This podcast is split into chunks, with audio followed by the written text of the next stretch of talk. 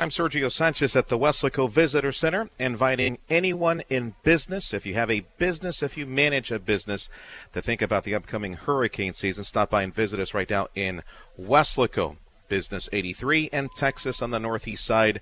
You can't miss it. Look for all the flags. We are inside right now for the Hurricane Preparedness Seminar that takes place during these two lunch hours, 11 to 1 p.m.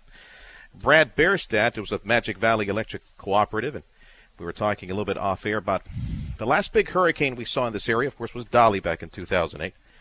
And some folks went without power for, for several days, something you should be thinking about if you're in business and prepare now.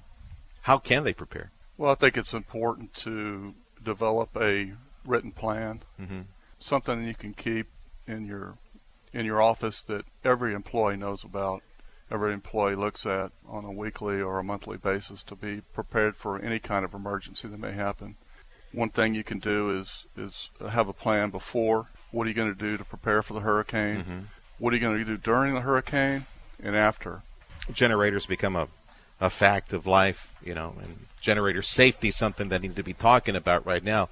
How they're going to handle it, how they're going to keep it away from water, uh, who's in charge of it, who keeps it fueled, all that type of stuff. That, that's something to be thinking about. And I guess that's you'll be sharing that with business folks today as well. Yeah, I'd like to talk a little bit about the safety aspect of a generator. You know, you could buy a generator when we have uh, mass power outages due to hurricanes. You could buy one on a street corner, but I think businesses need to know that they're they're they're dangerous. Yeah and they need to be treated with respect. You know how to how to put them in place, not to tie them into the electrical grid. Yeah. Uh, we just want to make sure that people understand that so there's nobody that gets hurt. 10 4. That is uh, Brad Bierstedt. He's with Magic Valley Electric Co op.